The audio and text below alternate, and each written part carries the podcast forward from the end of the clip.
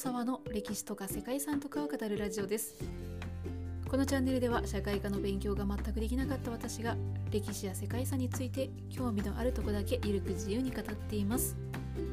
今日はですね世界遺産ウィーンの歴史地区についてお話をしたいんですけれどもウィーンというとですね聞いたことのない方はいらっしゃらないかなと思うんですけれどもオーストリアの首都ですね。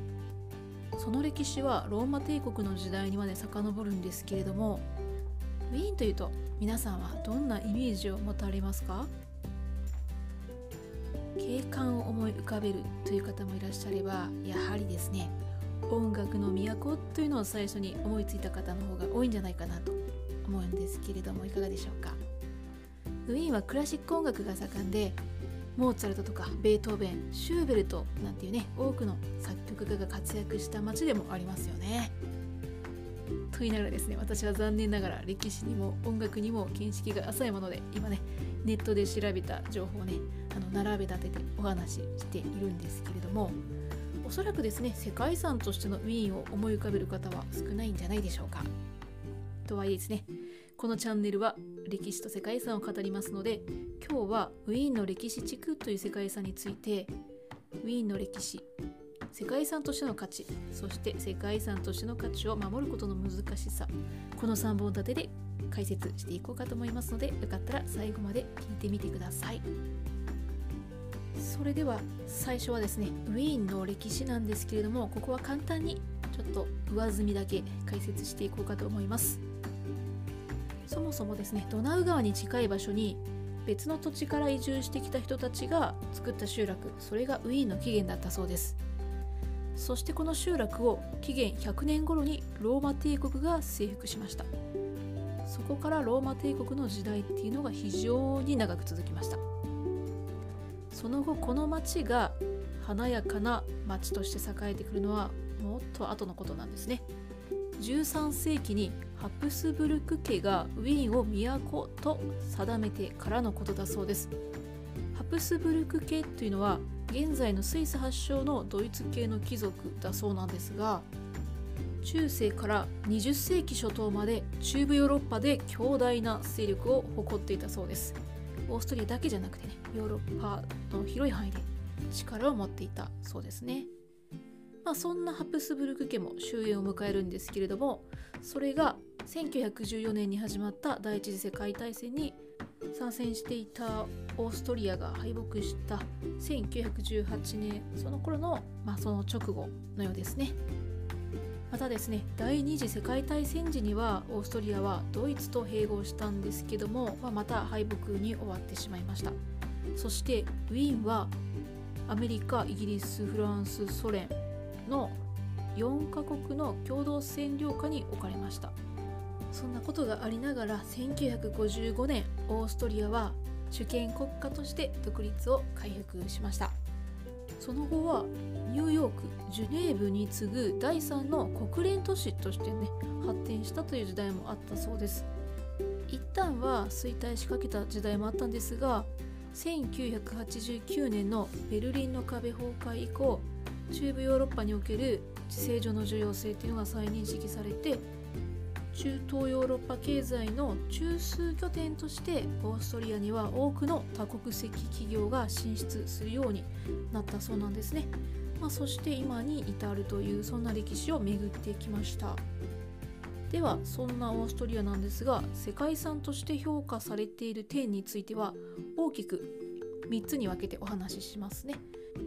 まず1つ目がハプスブルク家が支配していた時代以降の優れた建造物群ということなんですけどもこの中でも2つの時代に分けられてはいます。12世紀から15世紀頃までに建てられた旧市街地中心にある中世の修道院や聖堂はルドルフ4世によるゴシック様式の聖シュテファン大聖堂とかドイツ語圏最古の大学であるウィーン大学っていうのが代表例となっています。そして17世紀から18世紀にかけて作られたのがバロック様式の建造物で代表的な建物というのはベルベデーレ宮殿と言われるところですね。ここは現在は、まあ、有名な画家たちの絵画を収蔵するオーストリアギャラリーになっているそうですね。そして世界遺産として評価されている点の2つ目ですね。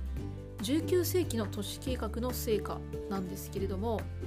19世紀の半ばに都市改造計画で作られた近代建築が該当するんですね。でもともと旧市街の城壁跡に作られたリンクシュトラーセと呼ばれる環状道路があるんですけれどもこの施設された環状道路に沿っていわゆるこうシックリバイバル様式とかネオルネサンス様式と言われるような美術史美術館であったりとか国立歌劇場なんていう新しい公共建築っていうのが建設されたんですね。まあ、そのような比較的新しい建設建築物も世界遺産としての価値を認められているということなんですね。さてそして最後ですね世界遺産として評価されている点の3つ目は近世以降の音楽の都としてヨーロッパ文化史上で重要な役割を果たした点ということなんですがウィーン古典派の三大巨匠といえば皆さんご存知でしょうか？ね、もちろん私は存じ上げませんでしたがハイドンモーツァルトベートーベンだそうですね。まあそのような非常に有名な方以外にも私でも知っています。シューベルト。とかワーグナーですね。こういった名だたる音楽家たちが暮らしていた町でもあるわけです。そして現在もウィーンフィルハーモニー管弦楽団であったりとかウィーン交響楽団といった有名な楽団が活動しているというねそんな文化的にも優れた価値を持っている。それがウィーンなんですね。では最後にですねなんとこのウィーンの歴史地区は2017年に危機遺産リスト入りしたよっていう話なんですけれども、うん、危機遺産ですね。世界遺産として危機的状況にあるということですよ。なぜか、それはですね、都市開発による景観の悪化が原因なんですね。で、ウィーン歴史地区は音楽の都としてユネスコと共同歩調で創造都市を作るっていうのを目指していたんだそうなんですね。でここに、まあ、新たなコンサートホールっていうのを建築するつもりだったんですけれども、まあ、この歴史地区と現代都市の融合を目指すべくウィーンの覚書っていうのを作成して、まあ、歴史的なね、まあ、その景観とかにも配慮していたんですけれどもその後ですね市議会与党の社会民主党とか緑の党というところがですねそのホールのコンサートホールの上部にホテルとかマンションそして会議室フィットネス施設などを併設しようぜというですね高層建築に計画を変更してしまったそうなんですね。これによって景観を損ねてしまうという懸念があって2017年に、危機遺産リストに登録されたと、まあ、そんな背景があったそうです。はいまあ、ですね、特にやっぱり世界遺産の中にはその景観を重要視しているものって非常に多いんですよね。なんですけど、まあ、その中でというかその町そこに暮らす人たちにとっては世界遺産であることを維持するよりもですねやっぱり生活とか暮らしが快適になる方を選ぶっていうのは、まあ、当然といえば当然なのかなとも思うんですよね。そしてこのやっぱりウィーンはですね世界遺産でなくなったとしても景観以外の価値っていうのも残るわけですので観光客とかね来ると思うんですよね。その辺の経済的な損失っていうのもね少ないんじゃないかなと思うんで、まあ、この件に関しては致し方ないのかななんてね個人的には思ったりしますね。まあ、ユネスコとしてはねよく思わないかなとも、うん、それもわかるんですけれどもいややっぱり今やですね観光客誘致のために世界遺産の登録に力を入れる自治体もあればですね、まあ、このようにですね